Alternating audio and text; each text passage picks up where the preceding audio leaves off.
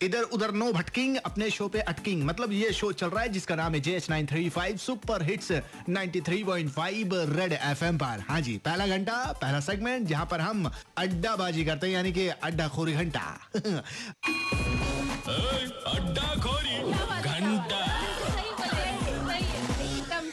वैसे दीवानगी इसी को कहते हैं बॉस साउथ के सबसे बड़े सुपरस्टार रजनीकांत के एक फ़ैन है, वो फ़ैन ने तो कमाल कर दिया भाई साहब. रजनीकांत साहब एक फ़्लाइट से जा रहे थे तो इनको पता चल गया. तो ये भी भाई साहब उसी फ़्लाइट में बैठे सिर्फ़ इसलिए कि रजनीकांत साहब जिस ऑक्सीजन में सांस ले रहे, उसी ऑक्सीजन में ये भी सांस लेना चाहते थे.